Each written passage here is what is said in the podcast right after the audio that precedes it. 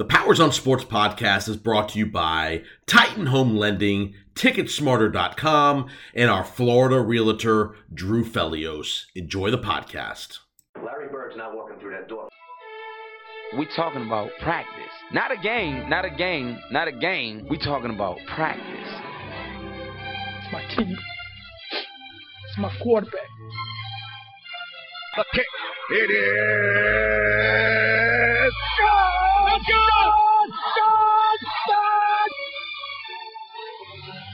To be the man, you gotta beat the man. The 2 1. Swung line drive left field. One run is in. Here comes Green. Here's the throw to the plate. He is safe. Braves win. Braves win. Braves win. Braves win. This is the Powers on Sports podcast. All right, welcome in Powers on Sports podcast. Happy New Year 2024 is here. Let me be the last to wish you a prosperous New Year. Hope everybody was safe and sound over the New Year's Eve weekend. We had a little fireworks over here by my where I'm at down here in Tampa. Little bombs over Baghdad. It seemed like for a good little bit, but a good uh, New Year's Eve, pretty uneventful. Had a good New Year's Day. Had the opportunity to work with uh, my guy TJ Reeves, uh, calling the ReliaQuest Bowl, helping him up on the radio broadcast. TJ did an excellent job calling that uh, Wisconsin LSU game, which turned out to be a really good bowl game on New Year's Day. Uh, we obviously had the college football playoff on New Year's Day as well. Two thrillers, both of them decided on the last play of the game. Uh, Michigan beats Alabama 27 20 in overtime. And then you had the thriller in New Orleans, where Texas had four chances from the 12 in the last 20 seconds to beat Washington and came up short, losing 37 31. So you have a Michigan Washington College Football National Championship game on Monday night coming up in Houston. Um, we are going to get into this game in depth with Coach Jim Leavitt, who is going to review the uh, break down the, the big moments of the semifinal games as well as preview the title games on Monday. Coach Leavitt's also going to give some insight on his experiences coaching in the NFL come playoff time. Uh, you obviously week 18 coming up. You got some teams that have to win. You have other teams that are that are are, they, are you going to play for momentum? Are you going to sit guys? Are you not going to sit guys? And you have other teams that are completely out of it. So Coach Leavitt's going to uh, provide some great insights on how the, the the, the the psychology of all those different scenarios for guys in the NFL. And he's going to again he's going to break down the uh, college football championship game Monday night as well as talk about some of the key moments in these semifinal games uh, that were on New Year's Day, which there were many, many, many uh, big moments there in those games. So we'll get to Coach Levin in just a few minutes. Want to give you a, go down a few notes, uh, news and notes as we uh, go through the week. Again, week 18 coming up, that last week of the regular season. Playoff wise, we've got the uh, the 49ers and Baltimore have clinched the number one seeds. They are the clear favorites in those conferences. Uh, both teams, I think, are going to be uh, big favorites as they as they enter the playoffs. Remember, they're going to have a week off in the first round. They'll have the bye, and then they'll play the divisional and the conference title games at home, assuming they win. But you still have division titles in the AFC and NFC South. Both of those will be determined this weekend. You still have the six and seven seed in the NFC to be determined, and you have the uh, six and seven seed in the AFC to be determined.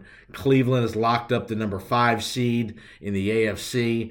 Uh, they don't have anything to play for. And in the NFC, you're going to have the Philly, Dallas loser of the NFC East is going to be the five seed as well.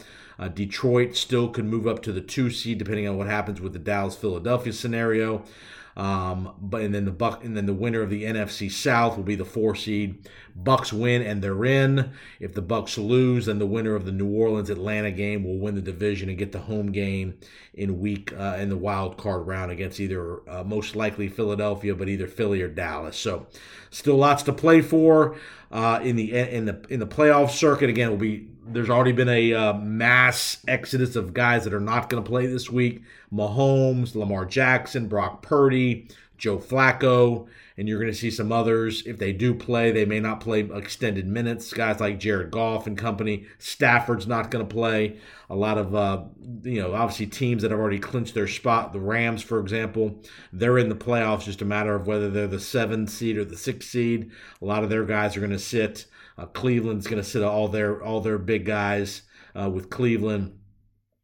And again, San Francisco and Baltimore are going to sit a bunch of guys too. So uh, it'll be a little bit of a tricky tricky weekend watching games. There'll be but there'll be still still plenty of good games. And then the last game Sunday night, you're gonna have Buffalo Miami. You could have a wild scene in Miami. It could be a situation where the Dolphins could could get the two seed. They could drop to the six seed. Buffalo could, in theory, be the two seed as well with two home games. They could be the six seed, or there's a scenario where they could be playing for their playoff lives on Sunday night as well, depending on what happens in a couple of the other games during the weekend. So could be a very wild scenario. Uh, shout out, uh, you know, if you saw the news, Tyreek Hill had a fire at his house, so hopefully all that is okay on that front. And I, I assume you will see you will see Tyreek play Sunday. But the Dolphins are are we'll see what their injury status is. Lost some guys last week. Xavier Howard, Bradley Chubb most likely won't play. We'll see what the status is of Jaylen Waddle and Raheem Mostert.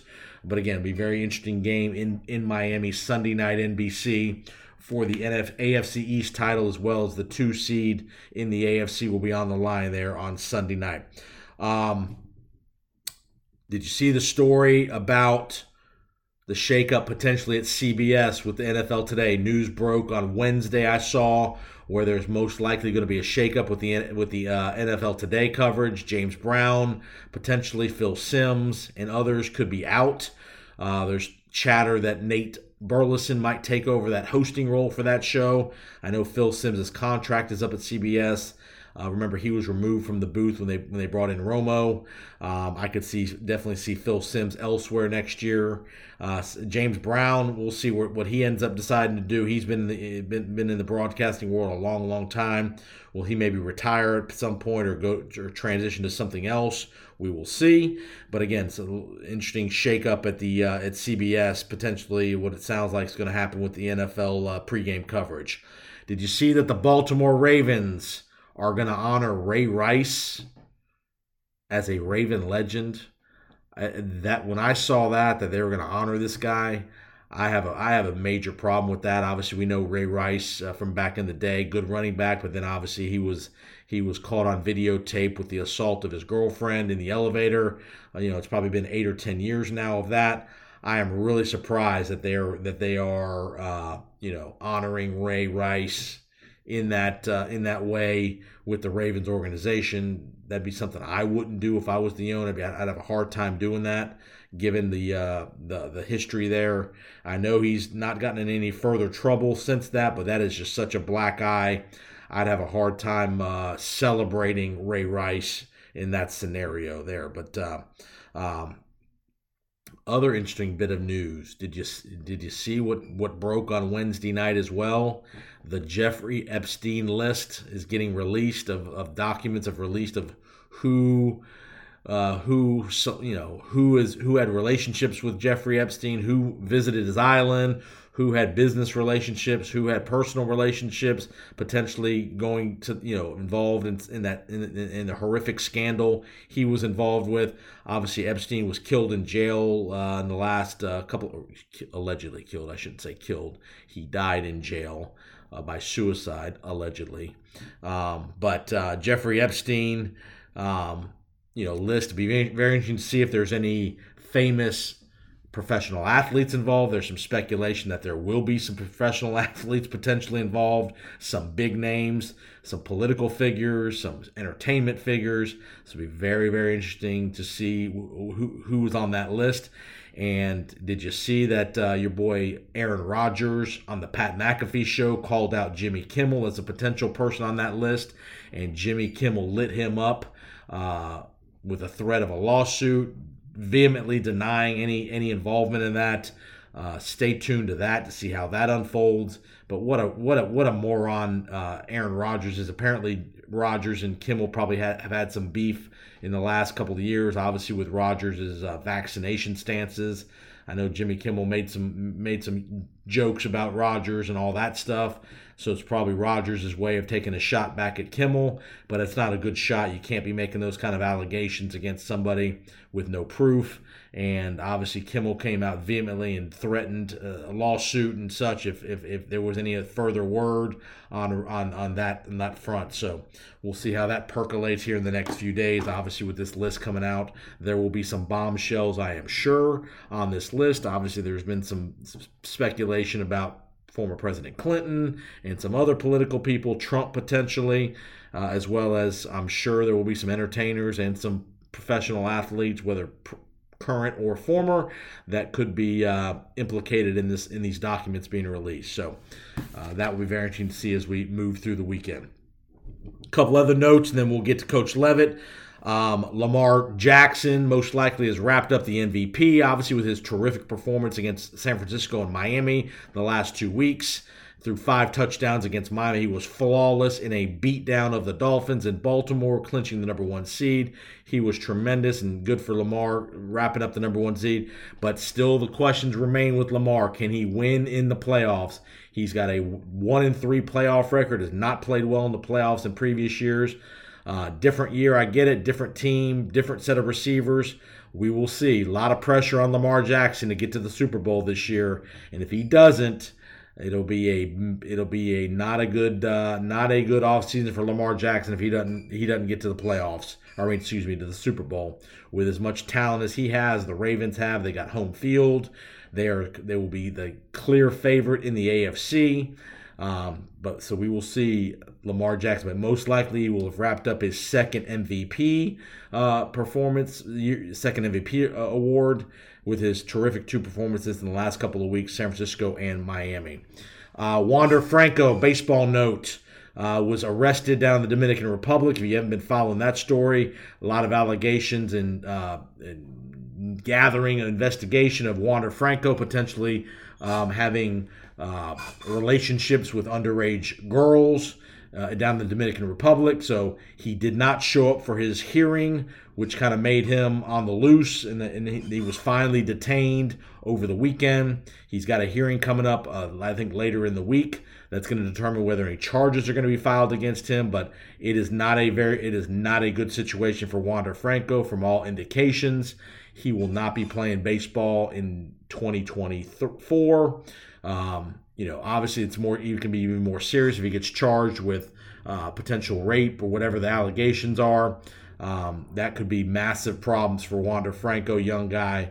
You know, here for the Tampa Bay Rays, here in my my part of town, just signed a huge contract in the last year or so. Uh, worth over $100 million. Obviously, that money will not be paid if he's suspended and or uh, banished from baseball. So we'll see what the what MLB does if indeed he is charged and most people believe that he will be charged with some uh, uh, some crimes down in the Dominican Republic. So, uh, not a good uh, situation for Wander Franco as we enter 2024 as well. Last two things we want to hit on is the officiating blunders, uh, and then some time management issues. Obviously, we saw last week the uh, the wild finish in Dallas on Saturday night between the Lions and the Cowboys uh, uh related to the to the offensive lineman. Did did they report? Did they not report? Which one reported? Which one didn't? Uh, obviously, Brad Allen and his crew have had a rough year uh, this year, and it just got uh, it just culminated with the Dallas situation. Brad Allen announces number 70 is, is eligible when number 68 really should have been eligible. They throw the ball to 68 for the two point conversion. They don't convert. Even after all that, Dan Campbell still should have kicked the extra point to tie the game. You can't be going for two from the seven yard line. He got a break and got the offsides call to move it to the three and a half. But even so, I'm still kicking the extra point at that point after the third attempt. Uh, I'm kicking the extra point there to get the game to overtime. Didn't like Dan Campbell going for two. I liked him going for two on the first attempt from the two.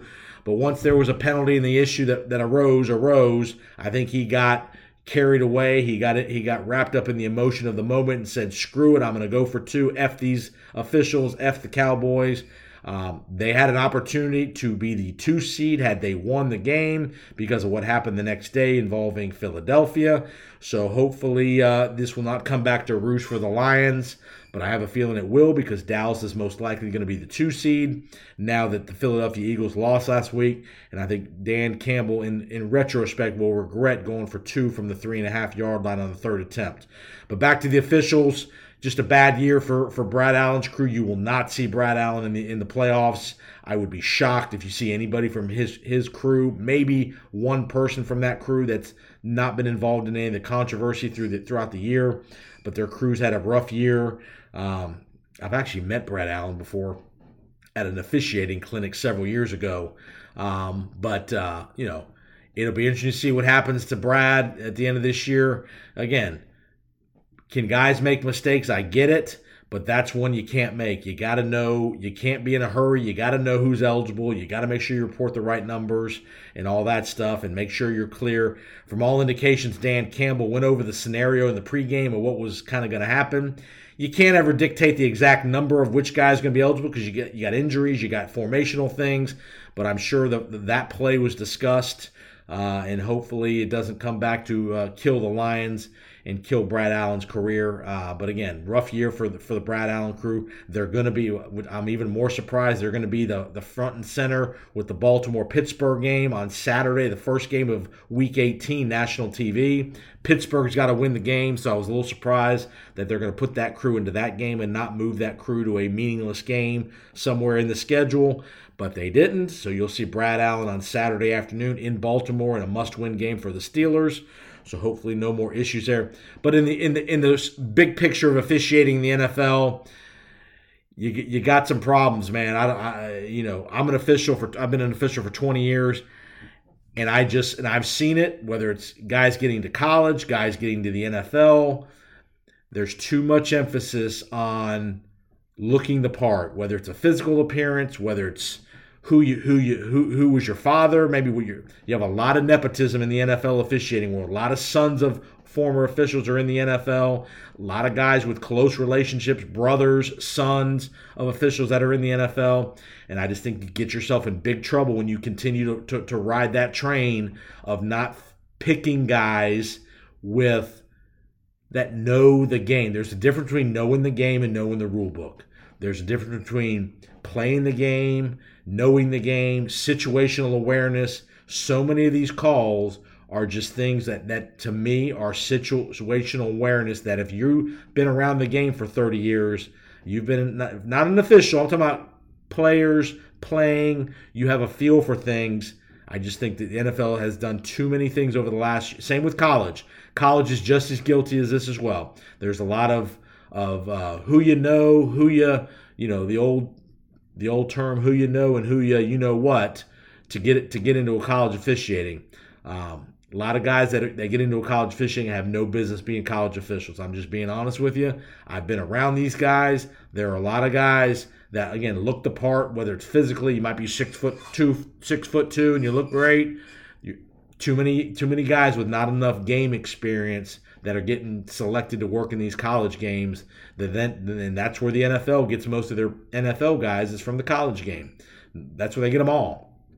So you got guys that are just getting promoted too quickly and too, uh, too uh, for various reasons that's what's causing. I'm not a huge proponent that they, that they need to be full time officials. If they were full time, great. But again, you can. These guys spend a lot of time in the off season studying and that kind of stuff, and I get it. They do a lot of good, a lot of great things. But there are some things that are happening in the NFL in the, in the officiating world from both college and the NFL that just have to be better. They, they've got people that just have to do a better job at evaluating what makes a good official and too many guys are getting promoted at, at, at too early a stage of their careers that are just not good enough officials. Whether it's a judgment issue, whether it's an awareness issue, game management issue, all those things play into being a good official. And too many guys are getting are getting uh, pushed up the chain too quickly to the college and the NFL lat, uh, ladder, um, which creates these problems. So. All right, time management issues. A couple things. Again, we talked about the Dan Campbell situation. Mike McCarthy does a lousy job at the end of uh, the last two minutes to give Detroit an opportunity. Didn't like how he handled the last two minutes of that game. Run the ball, make them use their timeouts, milk the clock, kick the field goal, and Detroit would have only had about 35, 40 seconds to go 75 yards. He doesn't do that. Gives Detroit an opportunity with like a minute 40, and they go down and score. The Huskies of Washington in the, in the playoff game. A little bit of bad luck at the end when the player got injured, which by rule stops the clock. But even before that, they did not do a great job in the fourth quarter with the lead, double digit lead. They didn't use much clock on a couple of those possessions for throwing the ball all over the place. If you're going to throw the ball, you have to throw passes that you know are going to be completed screens, swing passes, bubble screens, things like that that you know are going to be caught, which is going to keep the clock running. But you can't keep airing it out 25 yards down the field and incomplete passes and stopping the clock. So it'll be very interesting to see how Han- how the clock gets handled on Monday night in the championship game. Will Michigan try to make it a slower game with the clock? Will Washington try to keep it as a track meet? Be very interesting to see. But again, Coach uh, Leavitt will give you some good insights on that as we move forward. Um, and Black Monday in the NFL. You're going to see some whackings happen on Monday. We already know uh, three vacancies with interim coaches. You got Vegas, you got the Chargers in Carolina. Be very interesting to see if Antonio Pierce keeps that job in Vegas. Um, they, they, seem to like him out there. You'll have a new coach in Carolina and the Chargers for sure. Is Bill Belichick going to survive in New England? The mad that will be the that will be the number one question. Will Bill Belichick make it in? I think you'll hear pretty quickly from uh, Kraft one way or the other. Uh, it'll be interesting to see. Tennessee does Mike Vrabel survive? There's some there's some chatter that he and the GM don't get along great. Will they? Will that be a mutual parting of the ways? Could Vrabel potentially be a candidate in New England if Belichick leaves? Um, we'll see. Will Belichick be a candidate if he's let go in, with the Chargers and Herbert? Belichick can still coach. You just can't pick the players very good. So, if uh, we very interesting to see if uh, Alex Spanos and company uh, make a run at Belichick if he's available. Maybe does a team like Washington, which Rivera's not going to make it. Do they make a run at Belichick with the new owner? All four teams in the NFC South, Atlanta, New Orleans, Tampa Bay, could all potentially have new coaches. If the Bucks lose on Sunday to a two-win team when you had two weeks to win a division title, I could see a scenario where Todd Bowles doesn't make it. I think he's done an admirable job this year, but if they if they if they vomit all over themselves on Sunday in Carolina and don't win that game and they lose that game, I could definitely see the Glazers making a run at an offensive guy, whether it's a guy like Harbaugh, whether it's a guy like Ben Johnson from Detroit, something like that. So Todd Bowles needs to win that game uh, on Sunday in Carolina to, to, to, keep his job. If he does, he's safe. New Orleans, if they lose to Atlanta, I, I could see Dennis Allen getting removed. All, a lot of expectation. Same with Atlanta. I think I, I think Arthur Smith's not going to make it unless he wins the division title somehow on Sunday. I think if Arthur Smith doesn't win the division title, I think he's going to be out in Atlanta. Uh, and then again, you have uh, Tennessee, the, the, situation in Tennessee, and the David Tepper situation in Carolina. Be very interesting to see what kind of coach he goes after. Is it an assistant? Is it a guy who's got some experience? Is he willing to give up the operational control to the, to the owner? Tepper's been a disaster as an owner. Obviously, you saw in the news throwing the drink on the uh, the fan in Jacksonville, fined about three hundred thousand by the NFL. That's a disgrace that they only fined him that much and with no no further penalty. That's a disaster. If I was that the the, the patron who got thrown, I would I would file a lawsuit against Tepper and at least force him to write to, write that guy a check for a couple hundred thousand for his for his uh, the disgrace that that was. But again, the NFL just has got to get David Tepper under control. These antics and these outbursts are just are just not good for business. And obviously, you have the Russell Wilson situation in, in Denver.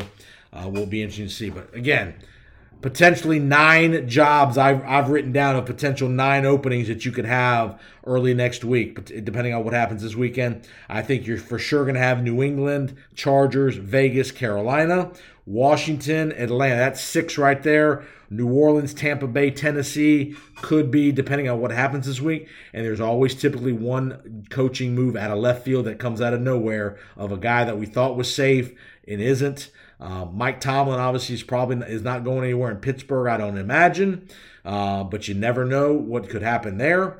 Um, but again, there's typically always one one one move that comes out of left field. If somebody could a guy like Matt LaFleur, if they don't make the playoffs, Could he be in any kind of trouble in, in, in Green Bay? A guy like that. Eberflus, it sounds like he's going to be kept.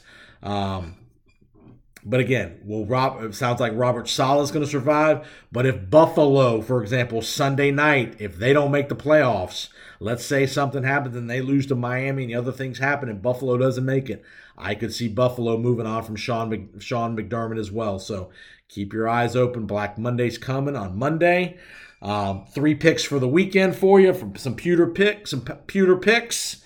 Um, I like Houston on Saturday minus the one. If they win the game, they're in the playoffs. I like Houston minus one at Indianapolis. That'll be a tough game, but I like CJ Stroud indoors. I think he'll do a good job there. I like Green Bay minus three on Sunday. If they win, they're in the playoffs. Got to beat Chicago at home. Remember, Green Bay lost at home last year to Detroit to get knocked out. I think they'll find a way to beat the Bears in Lambeau. Jordan Love playing pretty good. The running game, the good receivers. You got Jaire Alexander back, Christian Watson back. I like Green Bay at home with Jordan Love. They were very impressive last week on the road in Minnesota. Excuse me, in Minnesota. And then the last one, I'm going to do a two-team teaser. Tease the Bucks to win the game, just win the game, and tease Cincinnati down to a pick 'em or minus one against Cleveland. Cleveland's not going to play anybody. Garrett, Flacco, Amari Cooper, the, the the DBs on the on the backside. You're going to see the best couple of offensive linemen sit. I think Jake Browning is going to is going to will, will be motivated to play. He's playing for a contract. Ja'Marr Chase, Higgins, Mixon, all those guys, and I think you'll get a good effort out of Cincinnati at home against Cleveland. So give me a two-team teaser: Bucks, Bengals at home. Shout out to uh, James Bettcher, linebacker coach with the Bengals. We've had his wife on the podcast and, and all that. So we will try to get them on the podcast in the offseason. So Going to have a good uh, pre NFL preview, playoff preview for you next week. David Moulton from Fox Sports, who works with, excuse me, not Fox Sports, with ESPN, works with Aikman and Buck in the uh, booth on Monday nights. He's going to be our guest next week. We're going to break down the playoff games. He's he's been to all these Monday night games. He was in Dallas last week. He'll be in Indianapolis this week for Houston and Indianapolis. We'll get a great preview with David Moulton. Um, and there you go. Remember, subscribe, rate, and review if you haven't already done so.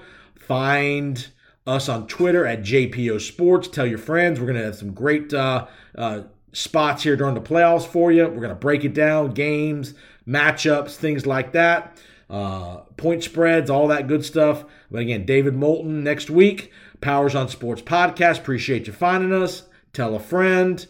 It's 2024. We appreciate the support. If you have any interest in advertising on the podcast, we'd love to hear from you. Reach out to me at JPO Sports on Twitter um, as well, and we can get you set up. And Coach Jim Leavitt coming up after the break here. We're going to break down the CFP championship game in the semifinals. Former USF football coach knows Jim Harbaugh very well. Coached for Coach Harbaugh in the NFL when he was with the 49ers. So we have a, we're going to have a great breakdown with Coach Jim Leavitt, former USF all-time winningest coach, USF Bulls. See you in just a couple minutes. If you have any buying or selling real estate needs in the Tampa Bay area or anywhere in Central Florida, reach out to Drew Felios, 813-382-9934. Drew can help you on the buying side or the selling side for any real estate, commercial, or residential property. Drew is my guy anywhere here in the state of Florida, especially in Central Florida, in the Tampa Bay area, reach out to Drew Felios, 813-382-9934 for all of your real estate buying and selling needs. Now, a word from Titan Home Lending. Are you in the market for a new home? Are you looking to get into a, a single family residence, condo, townhouse, duplex, whatever it is? If you need financing help to get pre approved, which you need to do, reach out to Titan Home Lending and Jason Powers. We'll get you approved in less than 24 hours. We'll get you qualified, figure out what you can afford, and we will get you in a position to be able to make that offer. So reach out to me, Jason Powers, Titan Home Lending. We can help you with an FHA loan, a VA loan if you're a veteran, a conventional loan, a bank statement loan. We can help you with a investment property, a second home, whatever their financing needs are. Reach out to me, Titan Home Lending and Jason Powers, 205 790 1404. All right, welcome back, Powers on Sports Podcast. And then there were two. We are down to the final two playing for the CFP national title game in Houston on Monday night. Two dramatic finishes in the semifinal games. Both games decided on the last play of the game, which is hard to imagine that uh, you get two four teams that that play two classic games that go to the literally the last play of the game. The game's decided, and we're here with Coach Jim Leavitt again. Coach was with us last week, and he had Washington and he had Alabama, but he's also uh, very fond of Michigan as well. But he had Washington to beat Texas. Uh, so we got a Michigan Washington matchup for the college football national championship. Coach Leavitt, welcome back to the podcast. Boy, uh, Jason, you're right. Uh, first of all, Happy New Year. You I had a New well. Year's Eve party with about 12 of my daughter's friends and uh, kept me up all night, uh, just getting ready for these two unbelievable games.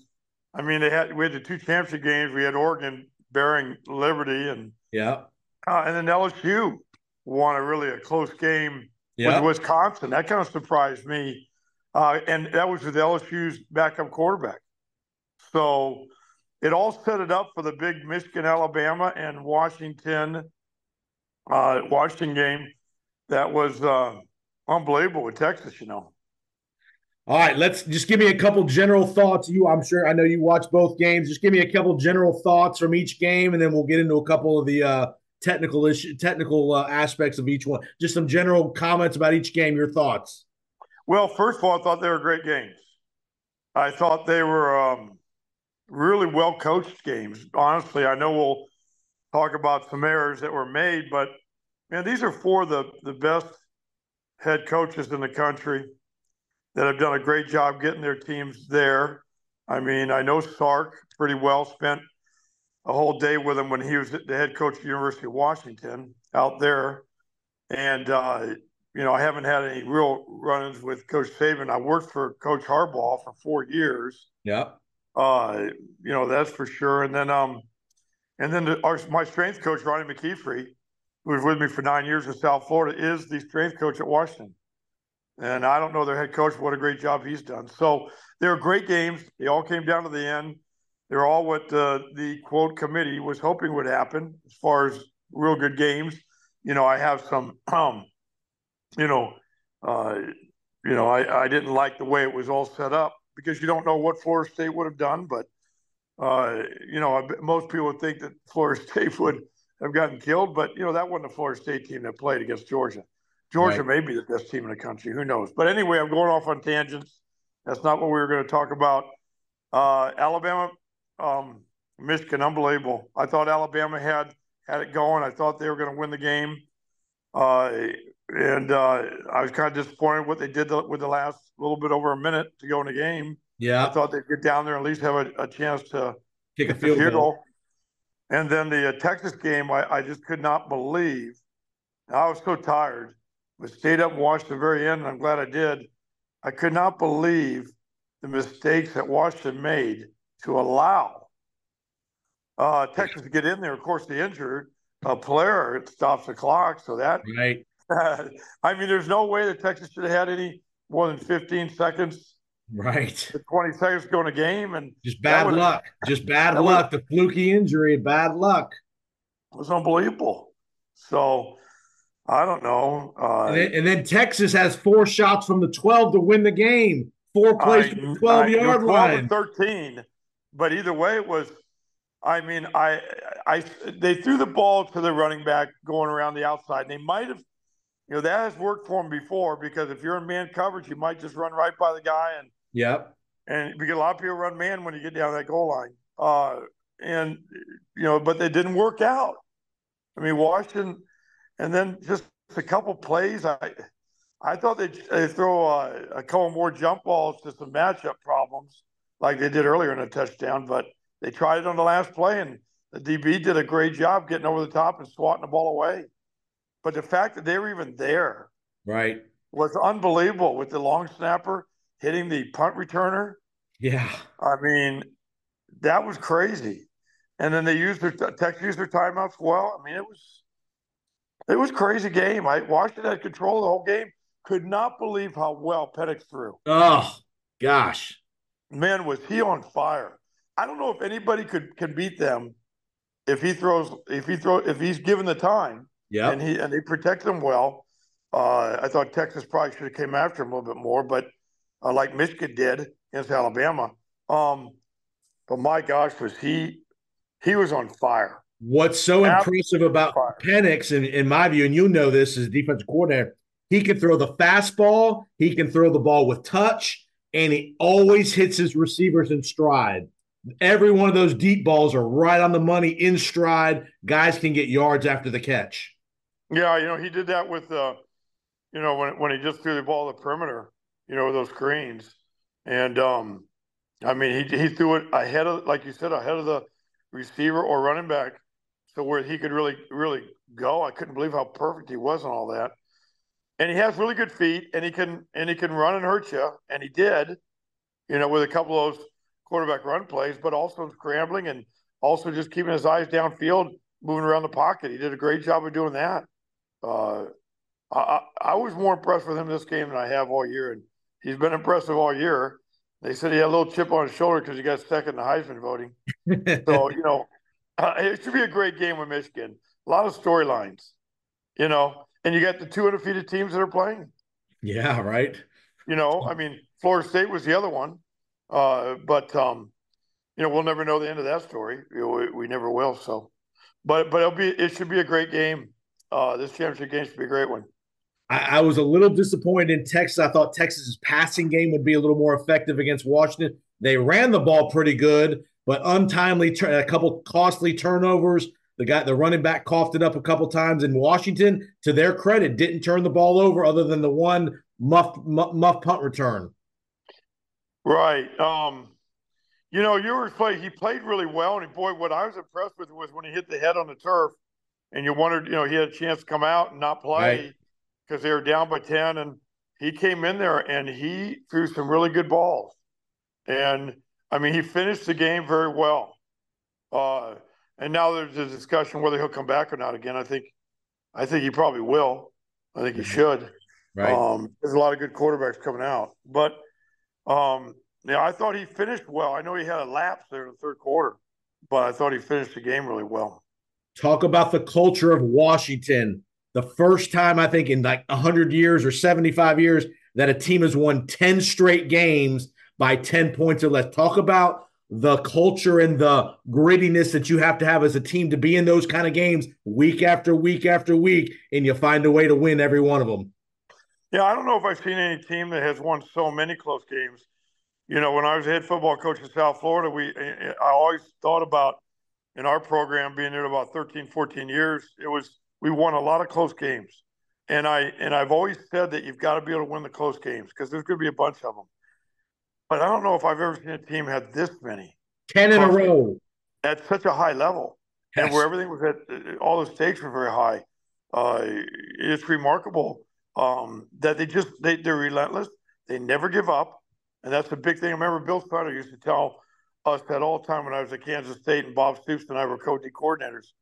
You know, never, never, never, ever give up. And he used to always put that in a playbook. Uh, and and boy, you saw an example of that. Uh, Washington, they just they just don't. There's no quit in them. Of course, you know, when you get these teams, this, these last four, there's no quitting any of them. Um, you know, I, I, you know, you know, there's going to be a discussion, and there has been a discussion, and there was. A lot of text messages after the Alabama Michigan game on the last play by Alabama, and um, you know, I know what they're trying to do, and I thought it was a good call. You know, they're running what I call counter O, quarterback counter O. Right. The right guard is pulling and he's going to trap the end man on the line of scrimmage. Well, um, Michigan bring bring edge pressure really from both sides, but the outside guy might have run right by the quarterback. He might have, and the guard the guard could have pulled right up. And I really believe if the snap was good, yep, that he might have scored. Because I went, I, I didn't watch the play on replay; they didn't show it that many times, but I saw it later that night replayed a few times because I wanted to see if there was off tackle, if there was that opening with the there guard. Was. There, there was. was. There was. A, there was a crease, and I and I think that's why the quarterback was so mad. Not only the, the fact that they didn't win the game, but the fact that he didn't have a chance to be a football player, an Right. athlete. Right. The, the ball came so low, he couldn't see anything. He had to just try to run it right up to try to get to the goal line because he had three or four yards to go. If the snap would have been higher and he would have followed that guard to the left, there would have been a real chance. I do not think the play was that. And I, I really appreciate Saban not getting on the center. I'm not saying anything. I, I listened to the post game Yep. and he explained the whole series about the timeouts and all of it. I thought he did a really good job of just being honest. And um, but he didn't say anything about the center, and I really believe that was a huge part of that game. All the snaps from the center. And is that Yeah, just is that just to have it? Is that the kid just having a bad day, or is that the pressure of the moment that causes these errant snaps? What causes the center three and four times in a game when you've been shotgun snapping all year like this? What causes that? Oh, I, I you know I really don't know, although and I can speculate that it was the uh, the ability of the defensive line of Michigan. You know, and you're a center and you're calling these things out, and you've got to make sure you snap and step, and you Right. got to get your blocks, and you're going against one of the best defensive lines in the country. Right. That's that's that's the challenge. That's difficult, and I I believe that was probably it. Uh, you know, I don't. You know, you say the pressure of the moment. Yes, there, there is a whole lot of pressure. Um, but I think that uh, I think just trying to get his block. Yeah. You know, you know when you know when you got that counter O or counter or whatever you want to call it. I just call it counter O because usually when you have the high uh, when you have a good snap, the quarterback will step hard to his right, then go to his left hard Right. just to freeze the linebackers to set up the blocks. Well, um, he, that, that means the center's got a, a block back, and depending on the front, he might have to get all the way to the four eye, and that's that's two or three steps, and that guy's coming. and so he's trying to make that snap and try to, you know, and take that step and back block like that. That that's hard to do. Talking about the you you meant you made a great point before these games about special teams last week on the podcast. Major special teams errors by Michigan. You had a botched punt, you had a missed field goal, you had a bad center snap. How is again? These are the moments in these games where these are not the star players that are committing all these. These are the bit the role players of your team that are on these special teams. What kind of how fortunate is Michigan to get out of that game alive? Obviously, you had to play at the end of the game where the kid tries to catch a punt on the three yard line. First of all, you have no business even catching the ball, much less. I mean, if that guy gets hit 10 times, he fumbles that ball seven or eight times as violently as he got hit the one yard line. How, I mean, just the, talk about the special teams moments in these games. Well, it's amazing the confidence that Coach Harbaugh had with these returners. You know, the first one's a freshman. Uh, the kid that made the play at the end, I don't know what year he is. He's probably he might be a freshman also. I heard a story. He was a preferred walk on. I heard a story. He was a preferred walk on punt returner. and to put him in that moment at that time is is amazing. The confidence that the coaches have in players, but you know you you have to, you know. But you're right. At that moment, he didn't need to catch the ball at all. And you know whatever happened to the rules where when I grew up, you stood at 10 the yard down- line, the 10 yard line. Don't go past the 10. when I played at uh, Missouri, and congrats to them for uh, beating Ohio State, my alma mater. The last time we beat Ohio State, I was a safety in 1976, and uh, Archie Griffin had left. Ray Griffin was still there, and we beat him on the last play of the game. Woody Hayes with Pete Woods going down the left side and getting the end zone. So I'm on a tangent a little bit. I had to, I had to, I had to stroke my uh, my Missouri Tigers a little bit, but you know, I, I always stood at the 10 yard line. I was a punt returner. And if it went over my head, I let it go. But- and if it was close, you know, you catch it because you don't really know where that ball's going to fall sometimes.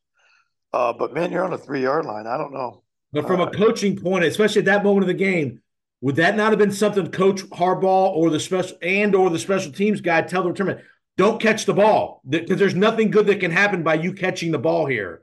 I mean, I'm surprised they even fielded the punt, even would have fielded the punt. Yeah, I don't know why you even have somebody back there. You know, Right. put somebody back about 15 yards as a safety just in case they they're going to run a Yeah. fake or something, Right. which you knew they weren't going to do. It's going to go to overtime. And you That make it, was- yeah, you know, there a number of years ago, Coach Harbaugh was at Michigan. They played Michigan State, and uh, the famous end of that game. Yep, I remember yeah, that. was it, what was it, a bad snap or something on a punt team? Yep. Uh, unbelievable. And it, can you imagine if this would have happened? I, Coach Harbaugh would have. I don't know. Uh, you know, he's had he's been in some incredible moments. I was with him when we were in the Super Bowl, and we lost in the last play of the game, and Crabtree was he was interfered with. So Jim has been to the Super Bowl, and now he wants to win national championship. And he'll probably end up going to the Chargers and being with my uh, my, my guy there. Uh, you know, played- Herbert, your guy Herbert. Justin was with us at Oregon. An unbelievable. I think he's got Brady type ability. He's an unbelievable player, an unbelievable person. Uh, if Harbaugh gets with him, that'll be interesting. But uh, that's another tangent. I keep going off on him. But these games, I mean, this could be quite a matchup. You know, I, the storyline of Michigan, I got to believe that, you know, I don't know. If Penix throws the ball like he did in the semifinal game, it would be hard to beat Washington. And they, you know, they've just done a great job and use their tight ends well. Michigan, well, they coached extremely well in that game. Other than we talked about the miscues, I thought their play calling, some things they did on offense towards the end of that game was really something. It was surprised me that Michigan was able to run the ball in there on the overtime like they did against Alabama's defense. Were you surprised at the end of regulation with three minutes to go and he had timeouts left? Were you surprised Harbaugh went for it on his own 30? Or did you think that was the right play, fourth and two? They had to obviously they were down. They had to they had to score the touchdown. Were you surprised that he that he punted, that he didn't punt, or we or, or what'd you think of the call? I, I wouldn't have been surprised on either decision, and either decision would have been the right decision. right. Uh, everybody will yell at me on that one. Uh, but you know, you can't blame a coach for punting. It's on thirty had timeouts. Uh, you and know, their defense was playing well. The defense was playing good. Yep. You got the you got the best defense in the country. You know, most people probably would have punted. Uh, I, I wouldn't say most people. That one is so hard. Fourth and two. It was fourth and two, right. Yeah, you know, if it was a yard, I understand kind of going for it two yards. I mean, that's those are the those are the storylines. Those are things that uh, why this such a great game, you know, and why it's a billion dollar industry, and why everybody wants to coach and play and go watch the games because of things like that. knowing know, co- knowing knowing Coach Harbaugh like you do, was there any thought of his in his head of going for two when they tied when it was twenty to nineteen? Do you think there was any thought of him going for two? No, I mean you always want to extend the game if you can. I I do, uh, but again with Jim, I nothing would surprise me really. I uh, I thought about that when that was happening during the game. I wondered if he would go for two, and when the kicker came out, I thought right away. I know I would have extended the game. I Sure, sure. I've always I've always uh, extended. Even you know I'll never forget we played Auburn and beat Auburn up there and a real similar type game and we uh, our kicker was really really struggling uh, Delbert Alvarado. He ended up making a making a big kick at the end there but we got down in there and uh, could have gone could have gone for two but no I went ahead and I went ahead and kicked um, to Yep. tie to put overtime. But um those are those are not always easy decisions. You just a lot of times it's just your gut yeah. how the game's going. You just make the decision go, and you don't you don't look back. I never look back. I just made a decision. It never seemed to be hard for me to make a decision. I just did it, and whatever it was, that's what we lived with. What did you think? Uh, to me, I think one of the uh, one of the overlooked plays of that game was after Michigan ties the game twenty to twenty. Alabama's driving a little bit, and Milroe has on second down. He has the kid on the crossing route that he throws the ball in the dirt. If he completes that pass to the fifty on second and ten, they're probably going to get a field goal a field goal attempt there to win the game. Hey, I, I was really disappointed. Probably the biggest thing about that game, uh, other than we talked about the Michigan punt returner, but the fact that I I felt like Alabama, for some reason, was just or the quarterback was just kind of thinking I've got overtime in my back pocket, or some was. Right? It just didn't seem like they were on edge. They weren't And urgent in that that- last drive. Not a lot of urgency. Yeah, I just something was missing on that drive from my standpoint. And I don't know, but I I fully thought that they would move the ball and get in position to at least attempt a field goal. And I don't know if that was a drive where the quarterback ran and he could have got the first down, but he slid. And there was like a couple of yards short, uh, where normally he probably would go for it. No, that was probably earlier in the game. But I just thought he'd run it or something would happen where they would get the ball in there. And I was I was just disappointed uh, with how Alabama went about that. It was over a minute to go and they had time. Right. They had plenty of yeah. All right, so we got Michigan, Washington national championship game on Monday in, in Houston. I'm Jason along with Coach Jim Leavitt. We're breaking down the game. Got here's a question for you. As a defensive guy, is it easier preparing for this championship game? Is it easier to prepare for a high flying passing attack or harder to prepare harder to prepare for a grinded out pounding running attack as a defensive coordinator? Well, both difficult if they're that good at what they're doing. You know, uh, it's more difficult when a team's got balance. You know, can do both. And Michigan's got a little more balance. Michigan's more the running attack, play action, where Washington, they like the high fly, throw it down the field. Well, I don't know if uh, nobody's been able to match up with these receivers for Washington. I mean, oh, you know, Texas didn't, and they've got some great players. And I think that's going to be the matchup on those those big receivers on um, that Washington has. I mean, there's some big plays that have been going on all year long. Yeah, And he's gonna he's gonna throw five or six shots again. And depending how good those corners are for Michigan, uh, this that'll be a real test. You're talking about some some great players on this field, and um, you know, again, like I said, I I would give the edge to Washington if Penix throws like he did. I mean, he threw the ball so well. But boy, you know, I know I know Jim. I know they'll be extremely well prepared. The confidence that they have, but you like you talk about both teams are man, you, you're you're not undefeated going to championship game if you if you don't have what's the brotherhood. That's right, right. You know, if you don't have that in your locker room, and it's and developing that is is extraordinary. And sometimes it just happens. You know, I've been with some teams that were not as talented that were really good because they were just so close and they fought for each other. You know, the one Colorado team we had at 110, we played Washington championship game.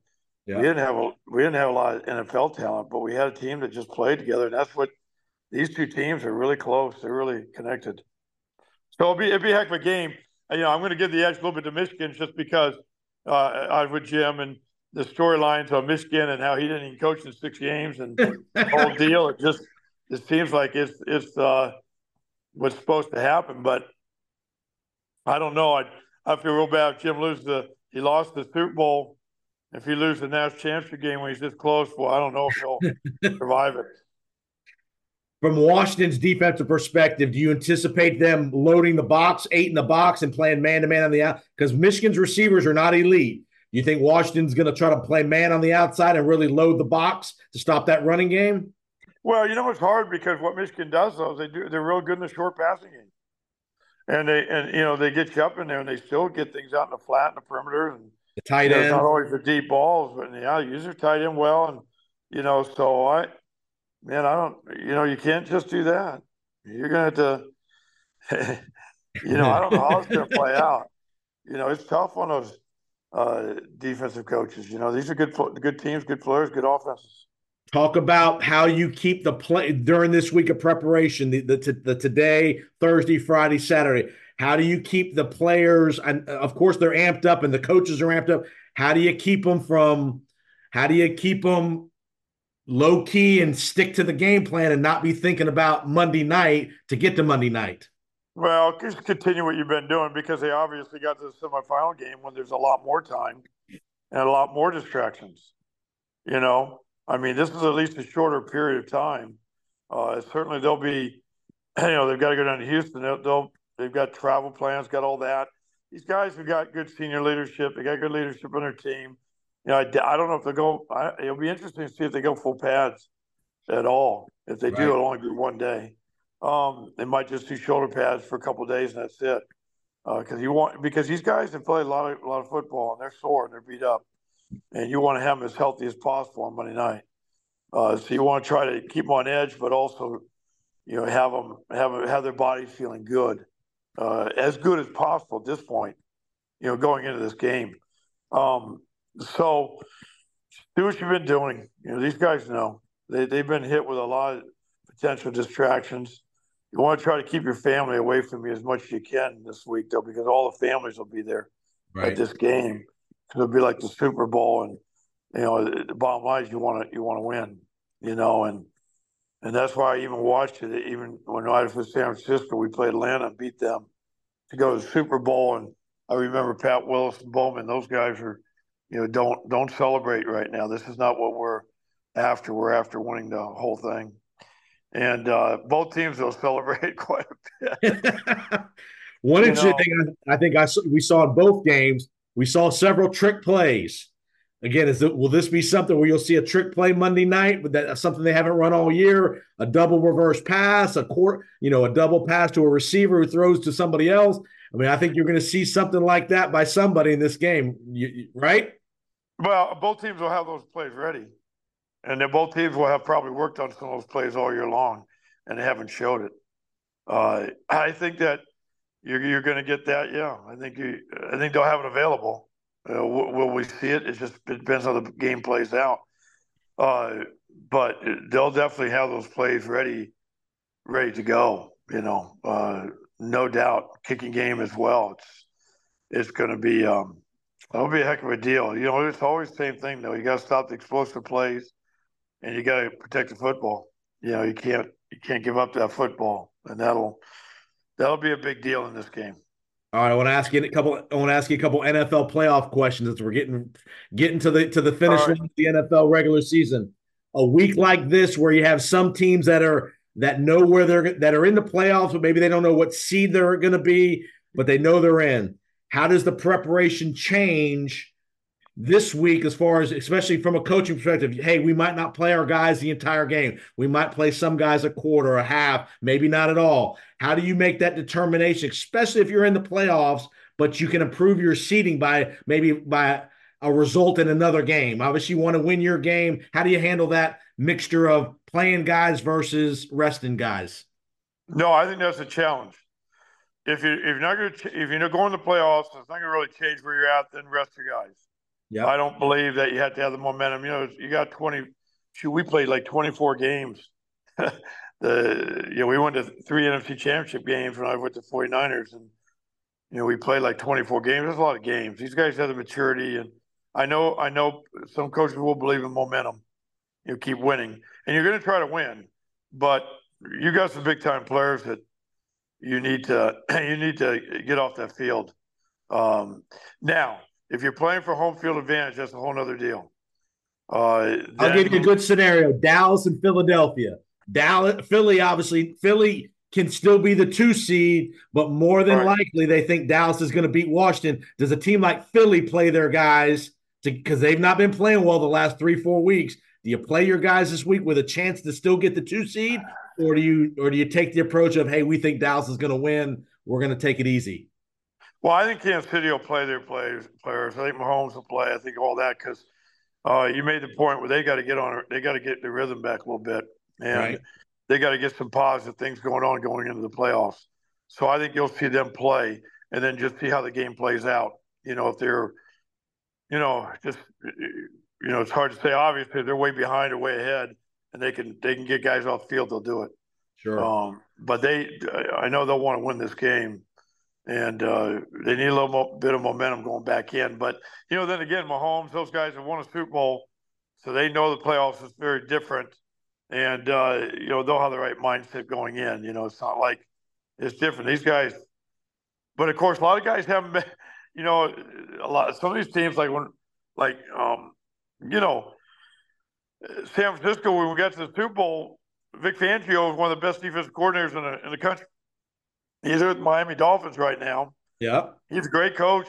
That's the first Super Bowl. He he'd been in the, in the league for twenty some years. He never been to Super Bowl. So you know, my my point is this: uh, it's just going to vary. Uh, I think Kansas City will play their players. Uh, you know, certainly their head coach has been around, uh, and he'll handle it well. Uh, but I think they'll play their players. I think they need to get some momentum back going in, and and again, it just it, it depends on whether you can get home field advantage or not. That's going to be a big deal. In the game you speak of, Buffalo and Miami, Buffalo could win the division. They could be out of the playoffs. Miami could be the number two seed, or they could be the sixth seed based on what happens in this, in this game Sunday night in Miami. Is this a week that you do even more work, or is you try to keep the same routine when there's so much on the line in this game?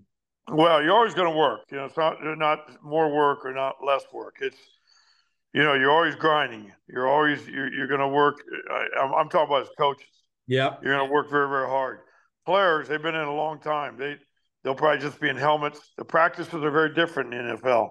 You know, now that's changing with college, but you know, here college 14, 15 games, whatever it is, it's not 24. Um, and and and the grown men are a little bit different, but it's just a different game. Uh, but but everybody's going to play. Everybody's going to go as as hard as they can in this one. Uh, Buffalo needs to win, so does Miami. Yeah. All right, coach. Talk to me one more. And last question, I'll get you out of here. How hard is it to coach professional players when there's nothing on the line? There's a lot of teams playing this weekend that are out of it, that are just you know ready for a vacation. In theory, how hard is it to keep these guys motivated in a week where they know there's nothing on the line and they're completely out of it? Team like Carolina playing the Bucs. Well, you know, I only coached for one NFL team for the 49ers, and I went through four seasons. Three of the seasons, we went all the way to the NFC Championship game. So there's always something on the line. The last year, was there were eight and eight, and um, you know, but the mentality. Uh, Pat Willis and NaVorro Bowman were both hurt. I had to play uh, Chris Borland, who was a great player out of Wisconsin, and Mike Wilhoite, who played at Washburn. Interesting enough, uh, and those guys were very motivated because obviously the contracts and those kind of things you know, I, I, think there's always a couple players that you might have a might have a challenging time depending on their contract status. Uh, you know, and people don't want to get hurt. You know, certainly, and uh, but I was never in that challenging type of position. You know, so you know I can only speculate on what it might be. But I, I think those guys are pros. They'll get they've got contracts. They'll they'll go out and show up. You know, maybe not like they are in a playoff. Um, but you might have a you might have one or two players that are some of the high dollar players that might uh, have contract situations where they might not want to play or play as much. And how, by the way, how good is Lamar Jackson? How great was he last week? And I mean, yeah, he's something else. You know. Did, I know you probably had it. Did you did you play against Michael Vick? I did. Yeah, I, mean, I, mean, I, I didn't, thank God, but I coached against him. I had Pat Willis as our spy and, uh, you told us that story when, last week. Yeah, yeah, yeah. Pat ran on the sideline. I, I told Pat, I said, Pat, I know you're fast. You know, Pat ran about a four three in the combine. He he would argue that he because he ran about a four two nine, I think. But and uh, all week long we were prepping him, and I kept saying we were we were kind of smiling, going, "Man, this Vick is fast now." And then right during about the second quarter, he ran. Vick, uh, Vick ran off to our sideline, and Pat ran right by me and looked right at me. and Goes, Coach, you're right, boy. He really is fast. I have a hard time catching him. So uh, Lamar's, you know, he can he's he's playing very well right now, and going to have a hard time beating Baltimore with the the level that he's playing with. You know, and that team's playing well right now. They're, they're really hot. All right, give me a pick for Monday night. Well, Michigan, I'm going to I'm going to lean on Michigan a little bit, but boy, I, I, this this I don't know what the point spread is on this, but it's got to be about zero. It's got to be a toss-up game uh, because uh, it, it, these are just both undefeated teams, both really good teams, both well coached. Uh, I love the fact that I, I, just, you know, they hoping Jim Jim will win at this time, but boy, Ronnie McKeefe's in Washington's team, so I'm kind of torn there a little bit. But I don't know. You know, I'm going to give a little edge to Michigan. We'll see. All right, coach. Appreciate the time. Awesome analysis and enjoy the game Monday night. Enjoy the NFL playoffs coming up. And we'll talk. Um, happy New Year. You and the hope you guys had a great uh, New Year's Day and, uh, and such. And uh, right. we'll talk soon, okay? All right. Thanks, Jason. We'll see you. Thanks again for listening to the Powers on Sports podcast. Remember to subscribe, rate, and review on whatever podcast platform you are hearing us tonight. Remember, you can reach out to us on Twitter at JPoSports. So we'd love to hear your feedback, comments, suggestions for future episodes. And again, thanks for all the support. Remember to share the podcast with your friends and colleagues, and we'd love to see you back next time for the next episode of the Powers on Sports podcast. Have a great week.